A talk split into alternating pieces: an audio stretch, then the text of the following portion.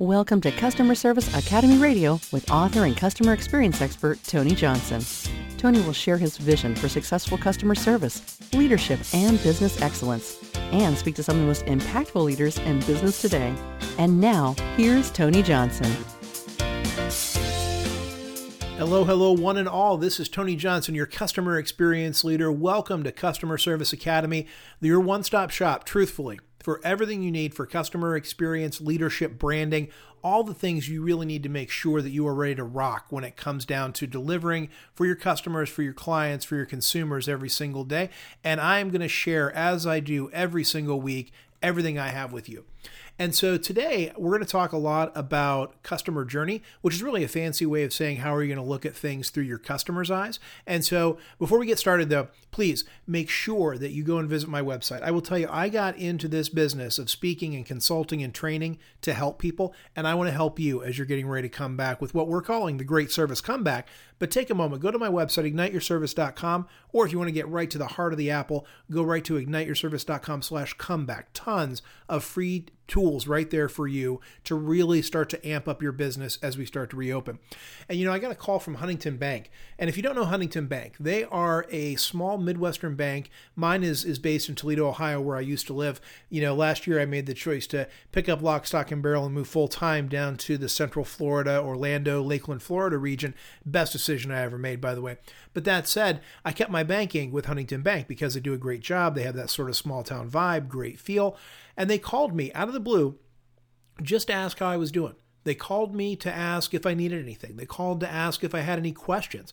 What a tremendous piece of service that was. So, you know, shout out to Huntington Bank for really getting it done right. And that's a reminder for all of you out there. We're 15 seconds away from startup out here, folks. So please make sure if you have not reached out to your customers, your guests, your consumers, now is the time. Take take some time right after you're done listening. Listen to the whole podcast, but then take a moment and go call those that you serve so that they know what your plan is, how you're going to keep them safe, all of those things, but reach out to them today. All right. So, that said, let's jump in here and talk about pieces around the great service comeback. So, like I said, today we're going to talk about customer and consumer journey. But before we jump in there, I want to kind of talk about Disney and and you probably all know those of you who know me I love Disney. And and I'm I'm very into when they're going to open back up what that's going to look like.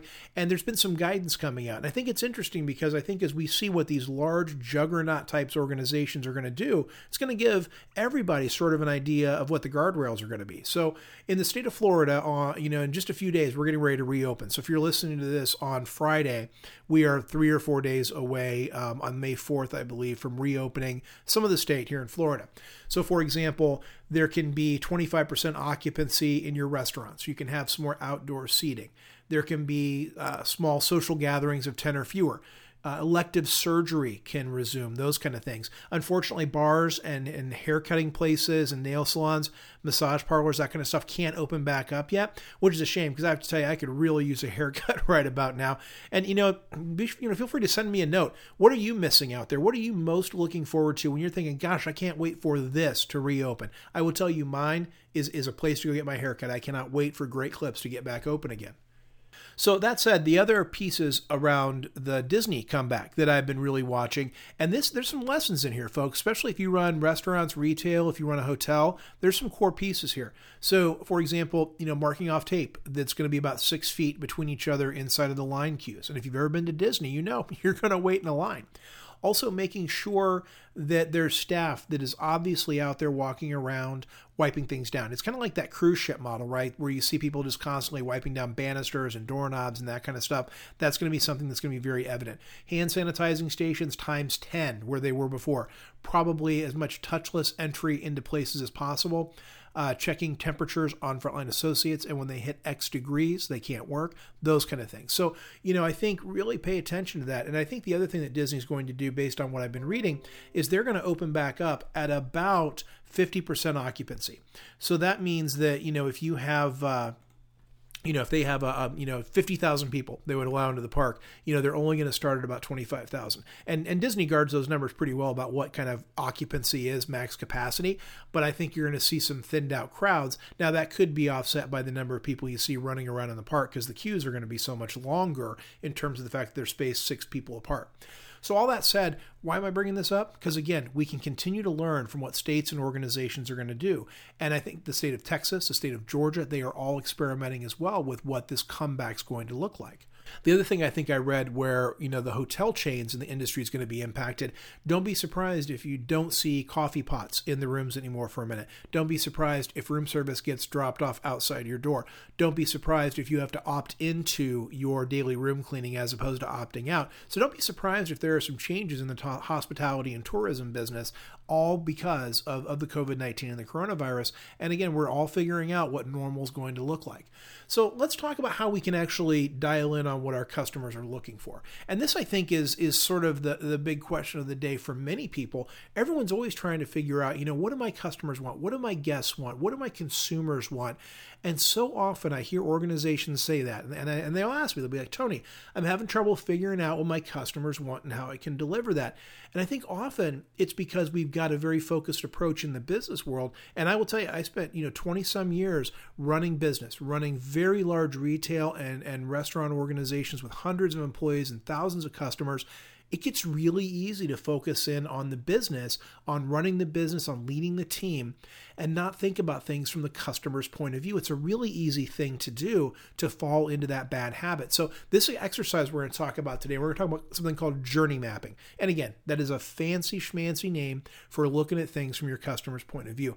Don't let these big high price consultants and folks, you know, trick you into thinking that this is so very complicated. Now, don't get me wrong, it takes a little bit of science, takes a little bit of wherewithal, takes a little bit of observational skill. You'll have to stretch that muscle, but it is not impossible for you to go out and do this kind of stuff yourself. Now, again, if you need help and you want some deeper dive into this, send me a note. Shoot me a note at tony at igniteyourservice.com or feel free to reach out to me on the website at igniteyourservice.com. I can absolutely help you through this. So, when we talk about journey mapping, first thing you have to decide is who are your customers. Now, this is something that's called establishing a persona, but don't let that throw you, right? This is really about who are your customers. I'll give you an example of what that's like. So, imagine that you run an airline imagine that you are one of the you know the big airline people and and you probably want to think about your customers in a certain way. So when you think about airline passengers you may have the business traveler like me the hardcore guy who's you know literally on the road three quarters of the year. You may have folks who don't fly very often at all. They may fly for business or pleasure but they're, but they're, they're sort of newbies. You may have the folks who are regular flyers but they're simply flying for vacation or for pleasure.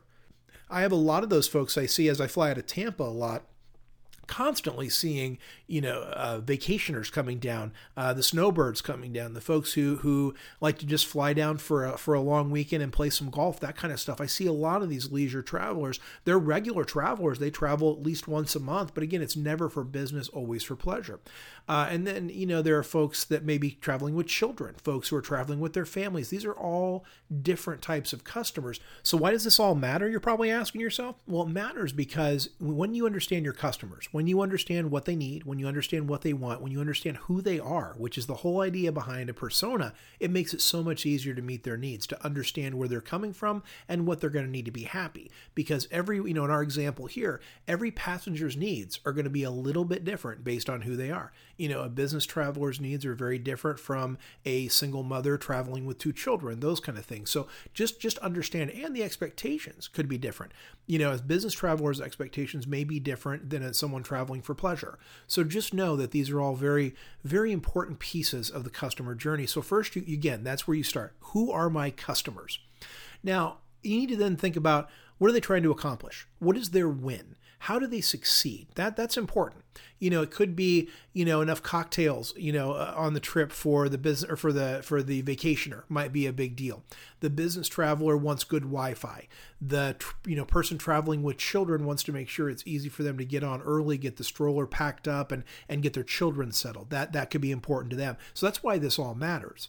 The next part what are the key touch points? So think about each step along what it takes to uh, you know, take care of a guest or a customer. So if we keep the airline example going, you know, someone has to get to the airport, or even before that, right? They have to find your website, they have to book the tickets, they ha- maybe they're comparing different carriers.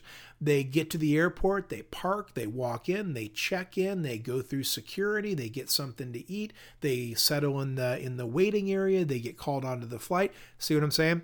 So you know, at a restaurant, right? Same kind of thing. You know, someone you know, discovers the restaurant, evaluates the menu. And if you notice, a lot of these steps are happening before a customer ever sets foot in your business. So that's really important. So as you look at all the touch points, you know, you may have many, many touch points that you're you're marking out as you and literally take your iPhone and go take pictures, go to your business, go go stand in your parking lot, get on your website, call into your call center, but see what it means to be a customer in your business and then walk that walk. Walk their journey through your business to walk in and buy an ice cream cone or to buy something off your website or to have something delivered to their home from you or to come in and, and, and get a cupcake whatever that is, walk that walk. Take the iPhone, snap pictures along the way, take notes, and then ask yourself this question at every touch point Is this a key touch point?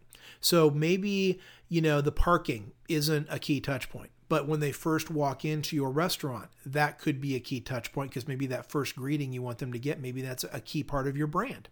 But, you know, ask yourself, is this a key, really important touch point or just, you know, a secondary touch point? And if it is a really important touch point, ask yourself this question. What is my customer feeling at this moment? Is there anything here that's harder than it needs to be? Is there something I can do to make this better, cheaper, faster, easier at this particular moment. Because what you're trying to do here, the reason all this matters, the reason why you're taking this time, is because you are trying to look through your customer's eyes, find stuff that's too hard, and then go fix it and smack it right out of their way before it inconveniences them and before you lose a customer. I mean, I can't tell you how many times I have walked away from a business, and I bet you have too, because something was absolutely harder than it needed to be. And again, this is something that we can talk about. So, you know, this podcast, again, we're going to drop every Friday and we're going to continue to talk about these things. You can also check out my book, uh, you know, one of the things that, that I really do love to do is share information in multimedia facets. I've got a blog on the website at igniteyourservice.com slash blog, but you can also go to amazon.com and get my book Together We Serve, which is available on audiobook. It's available on ebook and on analog. Order yourself a paperback version as well if you really want to dig in and learn a little more about some of these core principles. So, as we think about what that really means to make things easier, again, it's a great way to build loyalty. It's a great way to look at things that are broken. It's a great way to find opportunities to help your customers win and get what they're trying to accomplish done. Because, above all, you have to be a problem solver if you're going to be a successful business. And, and then you can take that to the next step. So, imagine that you have, you know, segmented your business out into personas. And I'll give you another example colleges, big deal colleges now. There's a ton of information out there on colleges who are talking about will we come back or will we not come back in September? Will we be all virtual? Will we be live? How are we going to social distance? All those kind of things. And there are some big hitters out there who have kind of said loudly and proudly, no, you know what? We're coming back. I believe I heard from Arizona State and Purdue University this week saying, you know what, we we're going to get it done safely, but by gosh, we're going to do it. And I love that can-do attitude, don't you? So if we think about the, the college scenario, if you were going to segment your people out there, you may look at um, online students versus on-campus students, full-time versus part-time. Do people live on campus or commute in? What about the faculty? What about the parents? What about the visitors? Those are all different personas or, or, or kind of segments of your business that you need to be aware of. And then once you've got those segments, then here's where you could really start to do some interesting stuff. And this is where you may need to reach out to an expert. You may need to reach out to someone to lend you a hand. And again, happy to help you there. But think about as as customers, as these different personas do business with you, what are they thinking? What, what are they seeing? What are they being told? What are they feeling? What are their needs and how can you meet them? This is deep blue stuff, but, but it's called em- empathy mapping.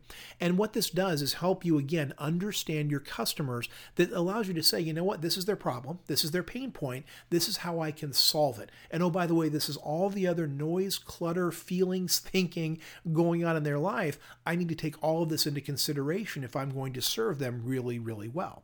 And so again, the whole the whole piece here is is to do something called reduction of effort. What you're trying to do is make it as easy as you can. And if you remember last week when we talked about the Great Service Comeback Framework, simplicity was one of the items we talked about. Well, this is a great way to look at your organization in two ways, right? But always from the customer's point of view and say, gosh, I can do better here. I can do better there. I can make this improvement here. And your customers will say, oh my gosh, these folks understand me. These folks get me. I want to give my money, my business, my loyalty to these folks because they make it so easy on me. Because there is nothing that will dissuade a customer from wanting to do business with you any faster than a bad process or something that's too difficult or a stupid policy. If you have ever run into a policy, you know, with with a, a business and said, oh, gosh, I'm not doing business with these folks anymore, you know what I'm talking about. I'm guessing you have probably experienced that in your life. So, this is a huge tool that you can really take, put into place. It is an impactful tool.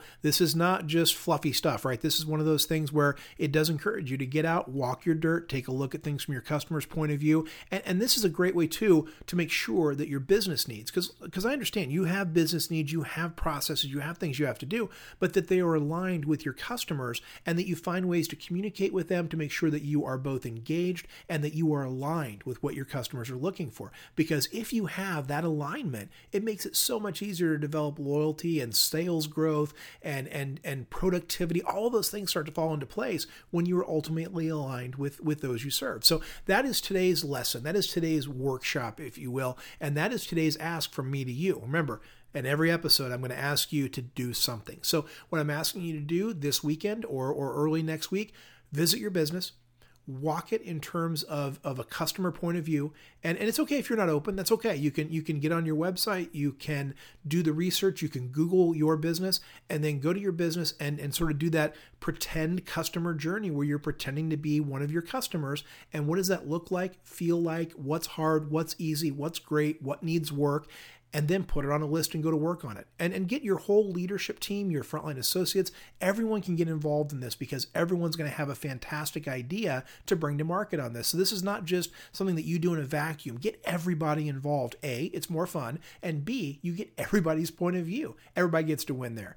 So remember, if you need more help, I am always here for you. Visit my website, igniteyourservice.com. I am Tony Johnson, your customer experience leader. Please have an amazing customer focused day. Good luck, ladies ladies and gentlemen, with all of your tremendous openings that are going on out there because I know many of you are so excited because next week we really do start to come back to life and it is the great service comeback. Stay safe. I will talk to you next week. Have a great day, everybody.